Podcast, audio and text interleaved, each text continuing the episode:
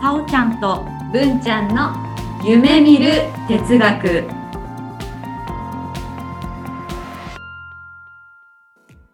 この番組は NPO 法人カナエルで活動するさおちゃんこと菅原沙織と文ちゃんこと鈴木志門の好奇心旺盛な2人がさまざまなテーマに沿ってゆるーく知的探求する番組です。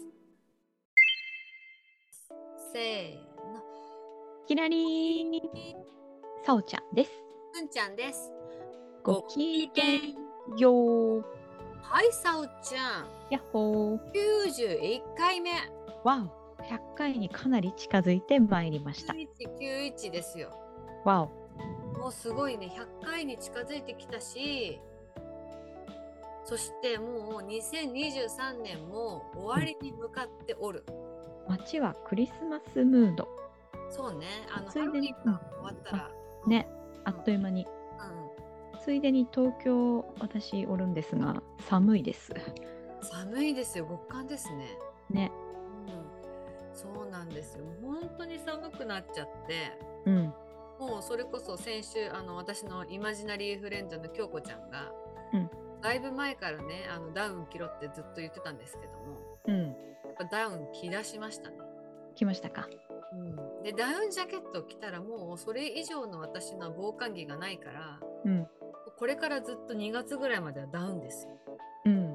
しょうがない。しょうがないね。うんしょうがなくないけども、うんしょうがないね。しょうがないね。そんなあと感じ。腹巻きとか出てくるか。ごめん。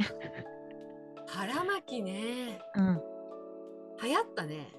あ、そうなのうん、あ流行ったといえば今日ねうん。そういう流行りの話をしたいんですよ。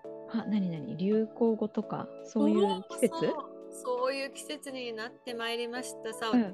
もう出たんだっけの何ユーキャンのゆきゃんのあれなんていうのかしら現代用語の基礎知識、うんゆきゃん新語・流行語大賞第40回2023年ノミネートイエーイみたいなのをうん確認していこうと思います。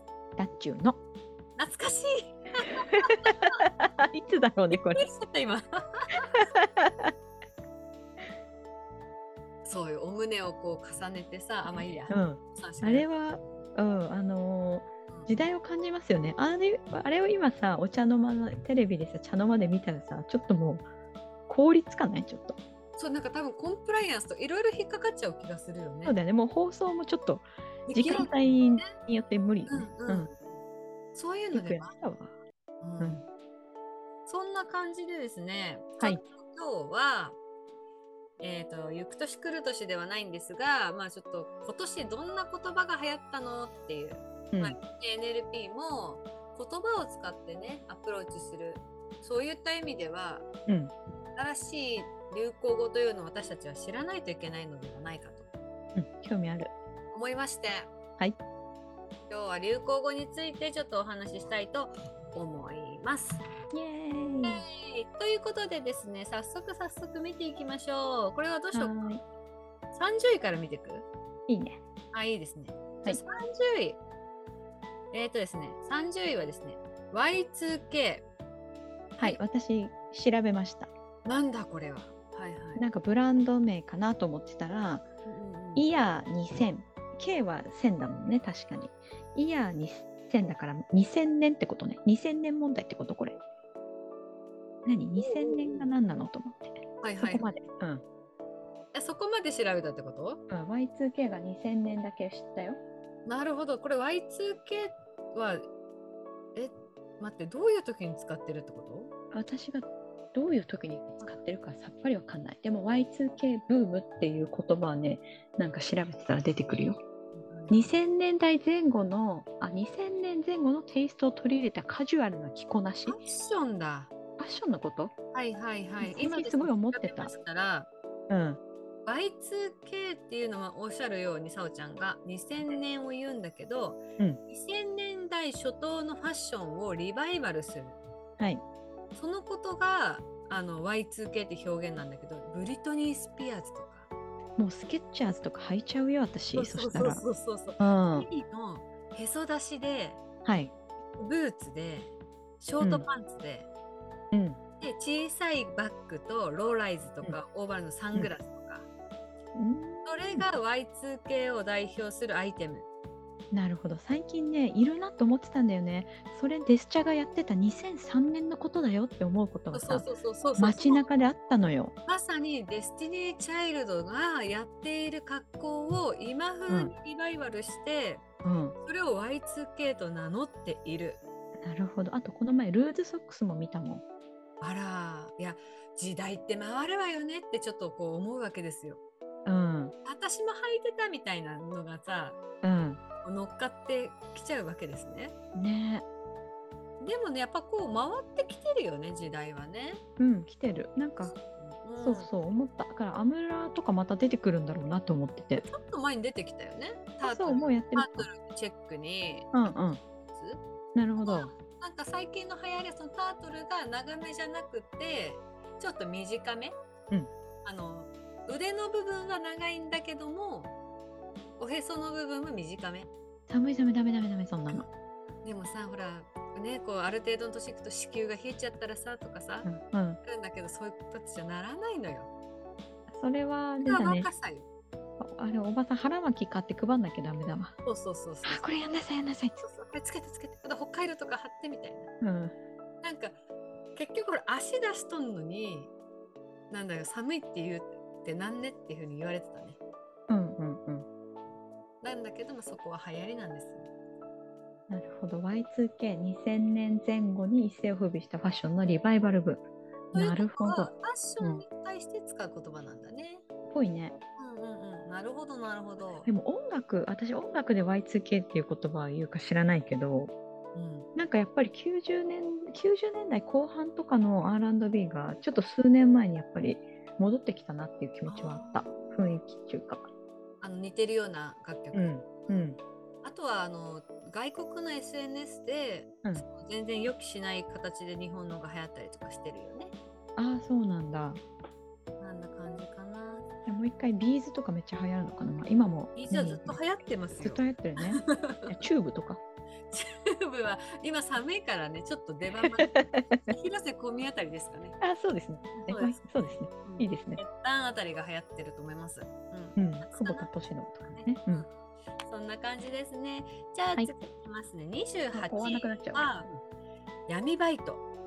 おー28闇バイト私闇バイトもあんまよく分かってないわ闇振り込み詐欺のあれとか受け子とか、あとはうん何でしょうね。本当にちょっとしたことだけでお金がめちゃめちゃもらえるとか、うんうんうんそういうあれなんですかね。まあそんな感じで。次26いってみようかな。なんか奇数飛ばすねなんで飛ばされた私。あ、私ごめんなさいね。見てるやつが、あの、右横右横だった。すいません。飛ばしました。はいは29が4年ぶり声出し応援。はいはいはいあのえー野球とかってこと野球サッカーとかあー、なるほど。そうかそうか。今年それが、あれですもんね。あの、解除されましたもんね。うんいいことよいいこ多と分ですよ。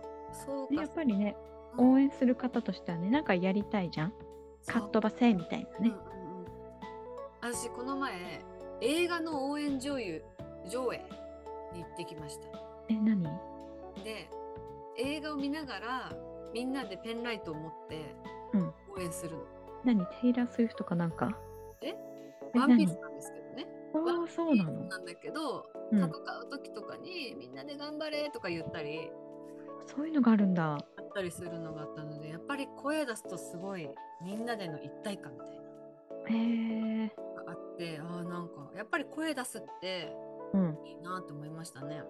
あ日本私さうんうんまずその声出し応援の映画では最初知ったのは「アナ雪はいはいはいはい。」歌っていいよっていうのうんとうん次が「RRR はいはいはいはい。あれもね。うん」ううんん、あと次が最近だとアメリカでテイラー・スウィフトっていう歌手のコンサートの映像を使った映画みたいなのはが映画館でやってたんだって日本は分かんないけどそれですごいなんかライブ見てるみたいに一緒に歌ったりする観客がいたっていうのを聞いてて文ちゃんもそのテイラー・スウィフトに行ってきたのかと思っちゃった残念ながらね、そうじゃなかったんですけど。すごいね、ワンピースで応援しながら見るってすごいね。。すごい面白い。思いました。うん。そんな感じでした。でもやっぱち出すと違うし一体感が生まれるよね。もちろんこう黙って見るのもいいんだけどでももしかしたらそれだったらテレビでも同じかもしれないと思う意見も出るかもねうんうんうん。と思いました。はい。ごめんなさいね飛ばしちゃったそれでその後28位が闇バイトで、うん27が「えー、読めない見る賞私さっき調べたら、将棋だって。見る将棋見る将棋」うんえこれ藤井くんのとかだと思うよ。おーなるほどね。うん。将棋もかなり、確かに藤井さんでかなりね、話題になりましたもんね。あしてますよ。でも私、父がさ、日曜日の午前中にさ、いつも将棋つけてた NHK で、はいはいはいはい。 10秒とか言ってさ、うんであのこの大きな番に女の子と女の子と男の人がこちらはこれで。そうそう、う兄さんなんちゃらみたいうんでもあれも今やっぱりこう若若い女の子がなんだろうアイドルの子とかが出てきたりとかしてますな。ね。へえ。まあ、将棋はね、もう永遠の、なんだろううあ、エンターテインメントですよん、ね。そうですね。うん。いいですね。で次が26が別班ビビアン。あわからない。別班ビビアン。ちょっと調べビバン。ビバン。別なん班かビドバラン。マでしょ、多分ドラマの、そうなんだ。これは話が全く広がらないで次行きます。わかりました。なんか広がらないっていうのは飛ばしていきましょう。そうですはね。そういいう感じね。もう時間がね。で、25はペッパーミルパフォーマンス、うんラーズヌートバー。うん。ペッパーミこルれとは、あ、そうそう、あの、WBC だっけな。はいはい WBS かな。あ、WBC だね、多分。両手をこう雑巾絞りのようにするパフォーマンスのことあね。、そうそうそう、野球の人のあれだね、応援の。はいはい、流行りました。そう流行りましたとか、やってる方がいらっしゃったのは見たことありました。うん。そしてですね、24が藤井くんが八冠。もう素晴らしいよね。素こ晴らしれい。はもう、あの、本当もう日本というか歴史史上ですよ。ね、ないよ、こんなに。うんと、っていう。ね、天才って出てくるもんだね。ね羽生さん、えう並んでるか超えてるかくらいの感じでしょんいや、もう、こんなに早くなかったって言ってたね、羽生さん。あ、そうか、そうか。うん。だしやっぱ彼のおかげでそれこそ本当将棋がこう全国区に、まあ、全国区ではあったんですけどもうん。ちょっと世代を選ぶというかうん。やっぱり上の世代のイメージがあったのがこうやっぱだいぶ周知されたんじゃないかなと思って。そうだね。友達が自分の子供に将棋教室に行かせようかしらって言ってたもん。いやでもそうですよね。うん。本当にそう。そんな感じですね。うん頑張ってほしいです。はいで。23、あ、ひき肉です。ですね。 こそれれ存じないわ、私。これねあのねちょんまげ小僧っていう中学生の YouTuber の子たへちのーこっちネタで、うんさっきのペッパーミルパフォーマンスとかと同じ感じで、うんちょっとこうパパフォーマンスというかあ、ひき肉を持ってきてるわけじゃないんイエだーイ。っていうふうに 言うような、はい、パフォーマンスがあるんですよ。うんへえ。やってますと。うんうん。こんな感じで次22位が2024年問題ライドシェア。んこれあれさおちゃんのあのモビリティショーの話とかえーわかんない。私知ってるのは2024年になんか残業の時間がさ、残業していい時間が少なくなって、うんドライバーさんのなんか問題とかじゃないかな。物流の問題とかいろいろあったりして、その話かなわかんない。なるほど。おーおーおーちょっと待って難しかったなラ。ライドシェアってやっぱそうかタクシーとかそういうことああ、そうかもね。2024年問題。ちょっと今難しい。やっぱり24年に新しい法律ができる。うんで、そのライドシェアっていうのが解禁されるんだって。原則禁じられていたライドシェアっていうのが解禁される。っていうことで、そうするとどうなるんですか白タク行う為。ん自家用車ん自家用車で送迎すること待って待ってライドシェアちょっとざっと見るだけだと分からなかったんですけども白タクってなんだ白タクって多分私が知ってる限りタクシーのうんちゃんとかそういうちゃんとした何登録かなんかわかんないけどされてない人が、今ね、えーうん国土交通大臣の許可を受けていないでうんうん自家用車やレンタカーを使用してお金をもらってお客さんを運送する車両うんうんそれって今言っちゃいけないんだよね。だけど、まあ、あの私も最近地方に行くことが多くって、うん地方だとやっぱりその乗り合いバスとか、うんそういうので知り合いのそのおじちゃんじゃないですけどっていうのが結構横行してるっていうのを聞きます。え横行っていうと言い方おかしいですけど、まあ、そういう方たちがいないと回らないから、ー、うんうんうんまあそのお気持ち代としていくら取ってみたいなはいはいはい。っていうのがあるというかそれがまあじゃあ解禁されるってことなんだね。そうみたい。まあこれ、まあ、事故が起きたらどうなのか誰の何がどうでとかはいろいろうなんですねあるんだろうね多分。こんなん今もやってると思うけどねなんかそうですね。東京でもあると思うなうんぶっちゃけ。いやあると思いますよ。うん、よくなんか東京駅周辺でもなんか急に車止まって観光客の人がわーっとちょっと大きめの車に乗り込んでそうですねと。か、うん、タクシーじゃないやつにね。銀座とかね、結構そのブランド物ののお店の前を巡ったりとかうん、あるのを見ますね。うん、まあね、その旅行なんかは特にこうわからないからね、連れてってもらえたらいいなって思うからいいと思うんだよね。うん。まああそんとなは、うん、消費税とかを誰がどこに納めるかとかそういうところ言うのかなわかかんなもいけしどれないですタね。クシー会社だったらねちゃんと納めないと税金を納めないとやっちゃいけないから多分そこが個人でやられる範囲になってしまうと管理ができなくなるから、まあそういうところが法律で決まるのかな。ね所得税とかねうん。ちゃんとやんなさいみたいなまあ、そんなのが22位でございました。はいそして21位が電動キックボード。うんこれは街でよく見かけますね。あの緑色のやつですよね。あのノーヘルで立って乗ってるやつそうそうそうそうそうそうう。んいるいるいるいる中央通りとかめっちゃいるよねうんうん今日さおちゃん素ですけど大丈夫ですか？大丈夫中東京都の中央通りという場所に行くといますようんいやあの昔マリカーが走ってたところで、はいはいはいマリカーは何年か前のきっと流行りなんですけど、うんそれがいなくなったなと思ってたらこの電動キックボードが出てきて。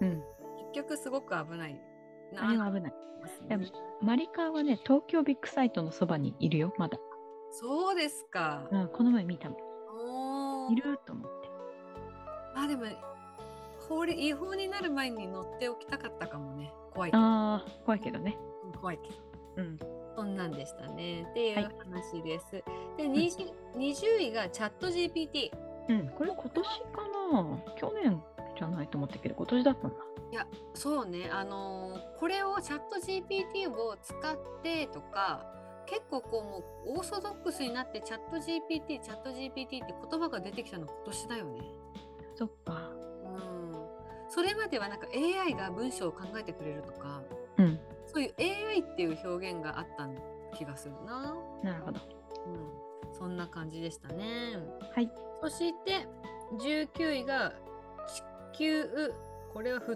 騰化うんおまあ地球は沸暑かったか騰なしてんですかなんだっけな今年のね7月のね幾日かがね世界で一番暑かった日みたいなうんなんか言ってたよなるほどもう沸騰してるんじゃないかっていう話ですかそ本当ですね7月の今年の7月世界の平均気温が観測史上最高となる見通しから生まれた言葉でううん今まで定着してた地球温暖化よりもレベルの高いものとされていますうん実際に日本でもこの夏の気温が40度超える地域もあって、まあ、熱中症による緊急搬送などもすごい増えていますうんうんそうね40度超えるってさうんなんかお願いだからこうエアコン使いたいから電気代安くしてほしいねそうだねすごい切に思うわ。うんそうなんだ沸騰化やっぱり温暖を超えるものって言って沸騰だったんだねねでも沸騰って100度じゃんみたいなえうんね100度までは沸騰って言い続けるのかなとか考えちゃったりしてうんまあそのぐらい熱いよってことを言いたかったんだねねうんまあそんな感じですはいそして18位が生成 AI うんこう先すごいね。あのね今あの日あのキーワードを言ったらそのキーワードで組み合わせて絵を作ったりとか。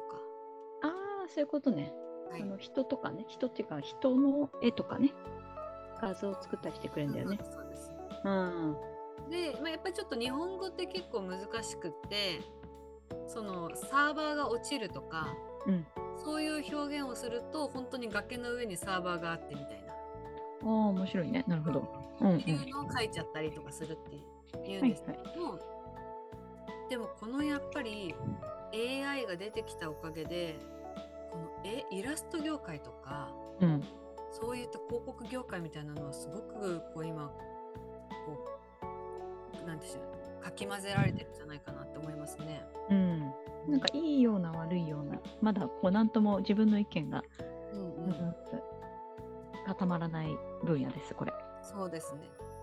まあそんな感じでいきましょう。次17な性加害。やだそうですね。まあこれはね、あのさおちゃんとも何度か話をしてるなと思っていて、うんもうちゃんと犯罪の名前で言いなさいよって私が言ってたやつ、うん、そうですね。うんまあ、これがまあ流行語にノミネートされてるってことは、まあたくさんの人が認知はしてる問題なんだなっていう、うんうん、思いますね。ね。そんな感じでさらっといこうかな。そしはてい16位が、え末子座さえこれわからない。カタカナ私でも全然知らなかったでも調べたら NHK 朝の連続何ドラマなんとかのはい。関連の話っぽいよあーなるほどえーっ、と「らんまん」そうそうそうそうそ朝ドラに出て朝ドラの中で出てきてる奥様が末っていう奥様なんだって。うでほそうほの主人公の方が仙台で発見したその名前をつけれるじゃない。ううんうんそう最初のね発見で者そのの名前をつけるときに奥様に感謝を込めて、スエさんに感謝を込めてスエ小ザサっていう命名なしるてほどでなるほど、えーいい話だねいい話うん流行ったんだ知らなかったねなんかでも最近のニュースでアンガールズの山根さんがうんロケで新種のアリを見つけてえー、ロケ中に、うんでやっぱりそのアリを見つけたから名前をつける権利があったんだけどうんその時にそのロケの番組名をつけたって言ってたな。あそうなんだ偉いわね偉いわよね私も絶対つけちゃうもん自分の名前ね星とかも言いましたよね昔ね、しうん新しい星に名前をつけれるとかいううんそんなのがありましたけどまあ末子笹っていうね末さんと小笹なんだね小さい笹だから小笹えー、なるほど末子さんかと思ってた違うね、はいそんなんでした、い15位が10円パンこれねね、10円パンってうん500円するんだよ10円パンどなんうていうことえ、10円が入ってんの違うの10円の形をしたうん。大判焼きえ、ちっちゃくないで10円の形なんだけどサイズはあの片手のぐらいのあ、 10そう。幅ぐらいの10円の形をしててで500円するの。高いわよ。高いわ10円じゃないじゃないのよ。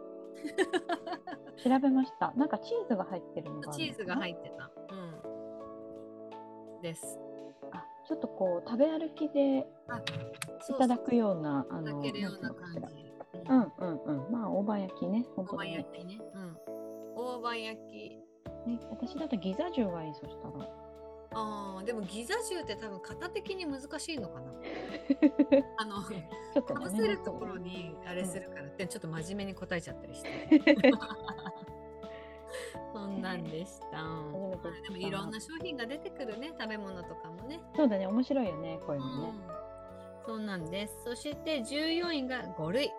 ああ、もうそうね、5類になるかならないかっていうのが去年ね、ずっと言ってたけど、うん、今年は本当5類になって、だ5類になったから、まあ前のね、あの声出し応援が OK だったりとか、うんいろいろ変わってきた感じでしたよね。うんねうん。そんな感じです。13位が蛙化現象。はいうんうん、これはどう説明しようかね蛙化現象。これオタマジャクシの話なのうんうん、一応ねおこれねあのね好意を抱いてる相手が自分に好意を持っていることが明らかになると、その相手に対して嫌悪感を持つようになる現象。なんやねん交際相手などのでもまあそれっていうふうに言われてるのが心理学用語だったんですけども、うん2020年になってから交際相手とかの嫌な面を見て幻滅するっていうへえっていうのが蛙化現象。へえ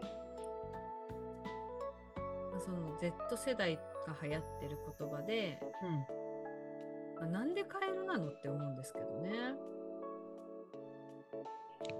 恋愛、まあ急に冷めてしまう。うんへえ恋愛感情や好意を抱いている相手の些細な言動が気になって気持ちが急に冷めてしまうっていう意味で使いますは。例えば、私服にがダサい。うんお母さんのことをママと呼うんうんぶ。運転が下手で駐車券が取れずにドアを開けたり、駐車で何度も切り返しをしたりする。うん別にいいんじゃねそこらねいつも家の近くまで一緒に帰ってくれていたが面倒だったと後から言われた。あこやだこそそれは嫌だうん交通費がかかっているからとし食事代を多めに払うよう要求されたあーこういうのもちょっと嫌かもな俺は欠点がないなどナルシストの発言あ走り方が変だっうんたあとは酒癖が悪いあまあ要は好きだった人共好き通だった気持ちが冷めるってことねこういうことだね共通の友人の容姿を悪く言っていたとかはいはいあ冷めることを変えるか現象っていうのかうん本当はね心理学の用語で言うとさっき言ったように、うん好意を持っててその相手が自分に対しても好意を持っている、まあ、いわゆる両思いみたいな状態というのが分かった時点で相手に対して嫌悪感を持つ。これねうちの母親がそうだ。お うすっごいなんかねあごめんねお母さん。すっごい恋焦がれた人人がこっちを向いた時点でもうすごい嫌になっちゃうんだってそうなんだそうなのよまあでもなんとかなんとかうちの父と結婚してくれたからよかったんだけども、うんうん、そへうえじゃあ片思いが楽しいんだねきっとねそういう人はそうかもしれないねっていうか多分こうあのしんなんていうのか神じゃないけど勝手に神格化しちゃってんだよねうん確かに美化するねうん好きな人ってうんでそういうのの現実がこう見えちゃうと嫌なんだろうねそうなるほどねまあでうんうんまあ、理想像みたいなのがあってそれと違って嫌だとかねそういった話は聞かなくはないね。そうね。で、偉うい心理学の教授の方とかは、やっぱり SNS とかでうんすごく加工していたりとか、うんあの、まあいわゆる理想化した写真を上げたりする。うんまあそれを見てて、結局相手に対してのやっぱ理想をすごく膨らませてしまい、うんその理想と現実、リアルであった時がずれてると、まあ、急に冷めることもあるんじゃないかうんうんうんと。なるほどね。なるほどね。まあ、そういうのもあるんですね。というのが蛙化現象です。うんなるほど。今13位でした。そうでした。で、次、12が、あ OSO18 ね、熊。北海道であーあのーたくさんの牛とか家畜を襲っていたんだけども、一度も見られたことがなかったクマがうん殺されましたっていうへーあそうだったんだ今年クマの話題多かったですね多いですね。うんなんかこれもねちょっといろいろ物議というかそのクマを駆除しないでくださいっていう主張の方もいらっしゃったしうん本当人が死ぬ前になんとかしないとなって思う人も当然いらっしゃるしね。多分その実際なんでしょうねあの外離れてるところから見るとクマって可愛いしって思うんですけどもうんやっぱり被害に遭われてる方もいらっしゃると思うんですよね農家の方とかも、うんイノシシとかもそうですけど、まあうん日本とかねうん今やっぱり話題になってる害虫害獣っていう風に扱ってる方もいらっしゃるのでうんすごく難しいなとは思いますねうんうんそんな感じでしたそして11時「推しの子」で「アイドル」って曲ですね、うんうんあ曲なんだこれ。はい、えーと「推しの子」っていう漫画アニメそしてそのアニメのオープニングの曲が「アイドル」っていう曲であ夜そうなんですねさんが歌っていてこれがあのはいビルボードとかに1位になったんじゃないかな、へえ。日本の楽曲でその初めてうんだったんじゃないかな、あそうなんだ。そうなんですよね、うんうんなんかねあのーこれ結構私夜遊びさんが好きで、うん夜遊びさんのあの曲を作ってる方の方がもともとこの「推しの子」っていう漫画を読んでいて、うんでその漫画を読んでる時点で楽曲を作っていたそうなんですよ。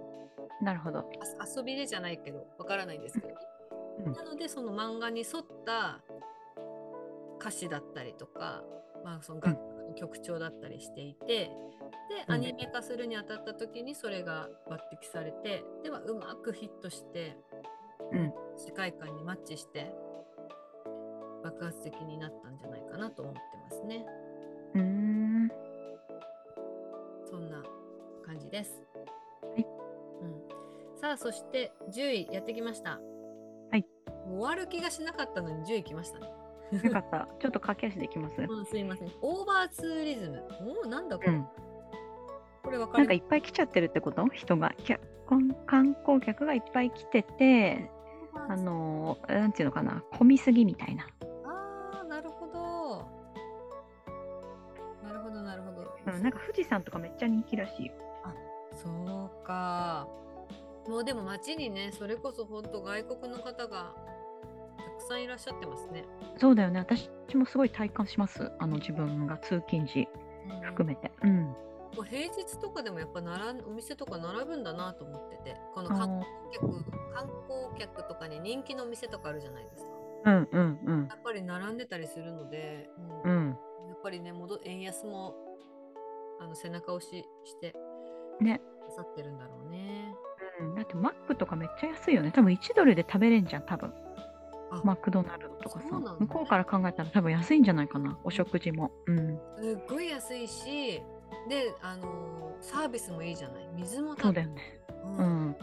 ねやっぱりいいと思う、ね、もっとも日本はこういうのでもっともっとお金を儲けないといけないと思う。そうだと思うんですよねそれこそその今私たちがうん、ちょっと前にその中国とか韓国とかに行って安いよねって言ってるようなうん価格で多分今外国の方はいらっしゃってるなと、そうだよね。うんうん、そう思います。うんでですね9位が NG リストジャニーズ問題これありましたね。ありましたね。誰に当てるかっていうね。まあこれは賛否両論でございますが、うんうんうん、まあ、なんで出ちゃったかってとこが私はもうアホ臭いなと思ってます。そうですね。うん、まあ今はほら学校かあ学校じゃない会社名を変えたりとかまあなんかうんやってますけどね。うん、ねなんか速やかに皆さんの傷が癒えたらいいなと思いますねはい。そして8位がエッフェル姉さんエッフェル私これ知らなかった。知らないなエッフェル姉さんお姉さんエッフェル塔ちょっと待ってエッフェル姉さんなんかマツコの番組かな。松川るい議員あ、議員。ああ、なんかあれか、遠言っちゃっ方に行ってましたねて。あの観光をすごいしていてであのエッフェル塔の前で塔を真似たポーズをして撮った写真とかを入れてでそこに対して、まあ、研修だったと。うん。だでそこから、ま、あの議員に対してエッフェル姉さんっていうあだ名がつけられた。うんうんうんうん。なるほど。そんなことがありましたね。うんうんうん、へえあーこれまあ税金で、まあ、要は何研修してちゃんとやってんのかみたいな人たちからの非難があったのかなちなみにですね今回のこのユーキャンの信号の関係でもう一度そのエッフェル姉さんがノミネートされたのでその本人ご本人様とかに一体、まあ、まあどういった見解ですかとかうんというのでまあ再燃していると、おおさすがぶれないですねうん、おりますね。おおうんまあ、すごいですね。授賞式誰来るとかそうだよなん。誰 が言ってんのそういう風になっちゃうよね。そんな感じになりますね。そんな感じです。そして7位が X。これはね、x ジャパンではなくですね、 うん青い鳥が黒いバスになったっていう。あー旧ツイッターですねそうですね。ん今どこもかしこもさ X 旧ツイッターではっていうそうそうそうそうニュースとか私でもさ思ってますね。あれ、なんかもう意味なくないって思うんですけど。本当なあれでしたっけまあイーロン・マスクでしたっけ色色マスクうん変えたかったんですよ。ね。さっきのあの小笹と同じかと思います。まあねそうだよね私のと思うこれ私のね主観、うん私の代になった時にツイッターっていうのが X になったんだよみたいなうんしたかったのではないかなと思いましたねそんな感じですそして、はい6位が頂き女子頂それもき知らなかった山いただきます違うねどっちだろういただきますじゃないいただきあこれはねうん男性と信頼関係を築いてからお金を騙し取る女性のことですって書いてあるネットの記事記事じゃないななんかありましたいだき女子リリちゃんあリリちゃんっていうのはなんか書いてあるリリちゃん逮捕されたのうーんちょっと待ってください。いただき女子。うんまあ、恋愛感情を利用して女性に対して免疫がない男性から現金を騙し取る手法のことをいただきっていうともしてるねうんうんうんうんうんちょっとまあリリちゃんはちょっとともかくとしてもそのいただき女子、うんあまあ今パパ活っていうのがねこううん流行っているというか、まあまあ存在するうんその中で、まあ、いかにして男性から金銭を取るかっていうので、うんいただき女子の参考書っていうマニュアルとかが出たりとか、へえまあ、そういう形でいただき女子っていう、まあ、パパ活っていうとなんかちょっとあれが悪いからいただき女子っていうふうに変えたのかないただいてるだけだから、うん、なんかそこには必ずしも性的なやり取りはなさそうに聞こえてしまうねいただき女子だけだとねまあそういう言葉をこう変わっていくってことなんだね。そうだね、まあ、どんなあれがやり取りがあったかはさっぱり分かりませんけれどもまあとりあえずまあほぼ騙し取ったようなもんだよねそうです合意があったにせよねうんお金あげるよっていううんあれがあったとしてもまあ結局そうですよねこれであ逮捕されてるとかそういうことがあるってことはやっぱり納得はしてなかったってことですよね。ねなるほどなるほどそんな感じでした。そはいして5位はあれ、どれ ARE これあれだねあの阪神のうん監督の言葉じゃなかった、あれそうなのうんって思ってしまった。あれ、うん優秀あスローガンそうなんだうん、があれ優勝へー岡田監督がねそのこれまあ来季というか岡田監督が就任された時に掲げたスローガンが ARE で、あれうーんで今年日本一でしたよね。うん、なんじゃないでしょうか。なるほど。今日だけは優勝と言うけれど明日からはあれでっていう風に、うんまあ就任の初日に言って、うんまあ、そのもうあれっていうのがまあ優勝を指している。へえ、そうだったんだ。うんでまあ一応スローガンとしてはその個人チームとして明確な目標がエイムうん。に向かって野球というスポーツや諸先輩に対してのうら敬いの気持ちがリスペクト。うあん。ここがさらにパワーアップするのエンパワうん。ーであれ。なるほど。うんで本当に優勝しましたと、うんうんおめでとうございます、素晴らしいです。うんうん、有言実行ですねうん。そんなんでしたねそして4位が新しい戦前こ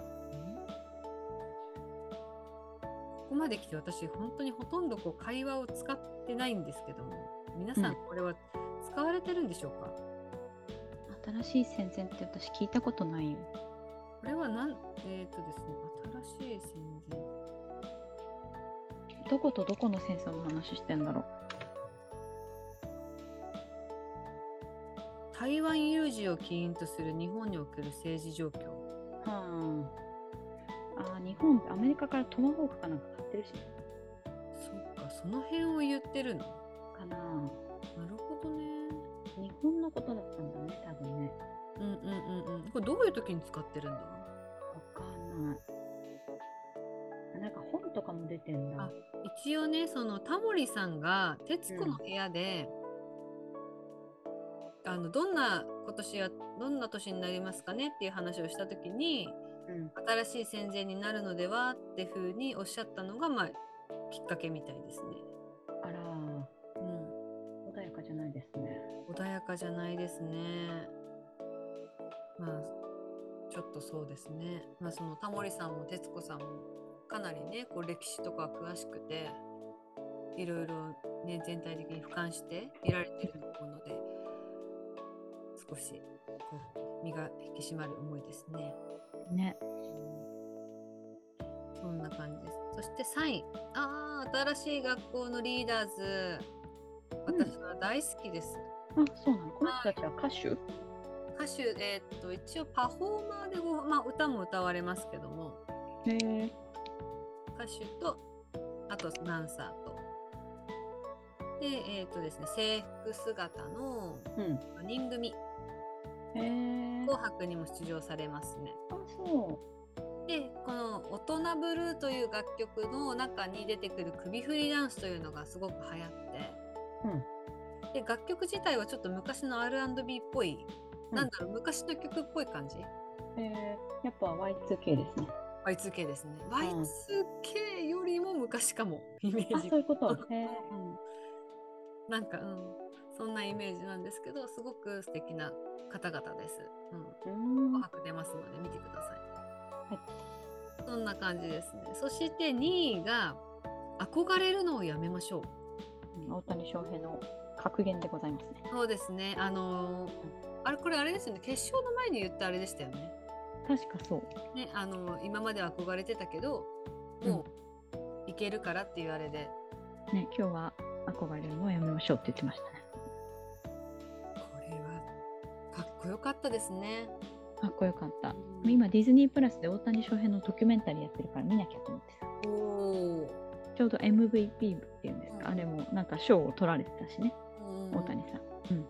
そうなんですよねな。なんだろうやっぱりあの時って絶対コメントを言われるっていうのも分かってたしでもそれでもその想像とか期待よりも超えて、なんていうんだ素晴らしい言葉がかけられるっていうのはやっぱりスターだなって思いましたね。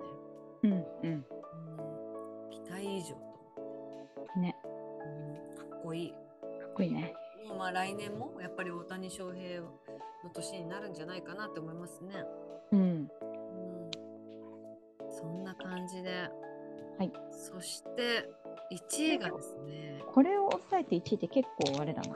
これでも私ねあのずっとこう好きなお笑いの番組があってうん。この番組にこう出ててで今度外国でやるんですっていうのとかも知ってて、うんで大ヒットしてっていうのの流れをこう知ってるので、私は母の気持ちなんですけどもおお1位は「はい I'm wearing pants」です。安心してください履いてますよありますよそうあらだっちゅうのとレベルとしてはあんまり変わんないくないですかそうなんですけど、あの、なんでしょうね、やっぱり外国の方たちに受けるっていうのは、その裸芸が受けるんでしょうね。おうん、っていうのは結構、あの、実績が他にもいろいろあって、あそうあの、ユリアンレ・リトリーバーさんとうんか、うんあとは、あの、裸で、あ、小島よしおじゃないな、なんかね、裸芸の人たちとかもあって、あちらの方たちってそんなにこう裸でこう何かするっていうのがこう珍しい。うんで、これの番組のゆ優勝したのって、その皇太子とかに見せるらしいんですよ。やばですっごい評価高かったんだけどもこれを皇太子に見せるってどうなのっていう風になって結局2位になっちゃったっていうあーイギリス王室に見せるそうそうのはいかがなものかと そうそうそうそうそう。ただなんかね、ななんでしょうね。あのライブとか見てて思うんですけど、うん向こうの人たちの方がこう大人びいてないというか、すっごいやっぱ楽しいものに対して本当楽しいって面白いって笑ったりするんだなって思いました。うーんこれイギリスの番組でなんか挑戦しに行ったんでしたっけあそうでしたそうでした。あ芸人さんの名前なんですか明るい安村。あ待って待っ明るい安村て絶対明るい、うん。とにかく明るい安村。で、あトンチそうって呼んでくれっていうね。なるほどそうです。まあ、ちょっと前にね日本でも風靡して、うんオレンジ色のこうパンツうんを履いたんですけどもこうギリギリ見えないようなこうポーズをとっていって、うん安心してください履いてますよっていううんのが鉄板のネタの芸人さんですね。はいはいはいですが、まあ、それをこう外国のに合わせてうん英語でやり取りして、ですごく評価が高かった。意外だよね何が受けるか分かんないよね世の中ねそうですよね本当にでもこのなんか狙って出せないというかわからないねうん流行る流行語っていうのがまあそんな感じで今30個流行語をお話ししたんですけどはいさおちゃんは何かこう印象的なのはどれですかなんか明るい話題が少ないような気がしてしまったなーって思ってそうね新しい戦前が一番気にはなるかなうんそうですねうんあと10円パン食べたいそれ別の記念食べたいね体う験しんて、うん、うんうんそう文ですちゃんは、うん、気に入ったのあります、私やっぱね、うん、新しい戦前がやっぱり一番気になる、うんうん、でもこの憧れるのやめましょうとかこうかっこいいなって自分が思う言葉がみんながかっこいいなと思って流行語になることはすごく嬉しかったです。うんうんあとはそうだねその革新的な部分がこう進んで何生成 AI とかチャット GPT とか電動キックボードとかやっぱこう流行りのものが上がってくるなみたいうん、時代の変化を感じますねな、感じますね。うん、こんな感じかな。ちなみにさ2022年の対象って何だったか覚えてますえ2022年何だったかなもう覚えてもいないってすごいね。まあえ言っといて私調べてこるかんな感らじじゃなかったあ村神様。本当あ村神様だうん本当に。やっぱ野球って根強いよね人気がね、うん。神様ですね。あと、キツネダンスと、はいはいプルとセンと、キーえウ、国葬葬、うんうん国葬儀か。スマホショルダそうー。誰で国葬やったんだっけあ安倍さん、うんあ安倍さんか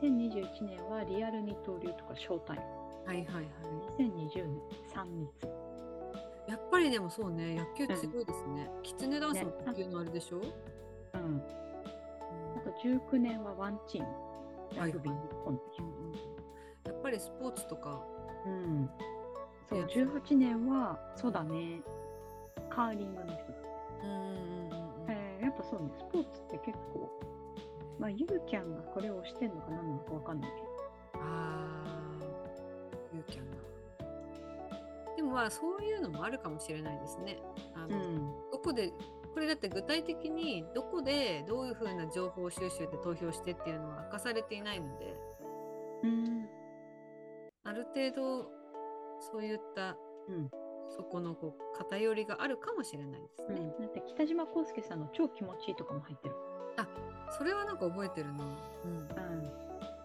15年ぐらい前ん、いや20年前ですねあそんな前2004年、うん、そうか、20年前か。うん。ね、そうなんですね。ね2023年皆さんどんな言葉と過ごしてきたでしょうかよし、じゃあ、さおちゃん、今年の流行語を考えよう。私たちの中の流行語曖昧じゃないそうね、曖昧だね。うんそうね。ということで、2023年の、まあ、夢鉄の流行語は曖昧に決定いたしました。はい。はい、そんな感じです。 はい今日はねそんな流行語をちょっとお話ししましたははーいーいそれでは今日はこの辺でキラリー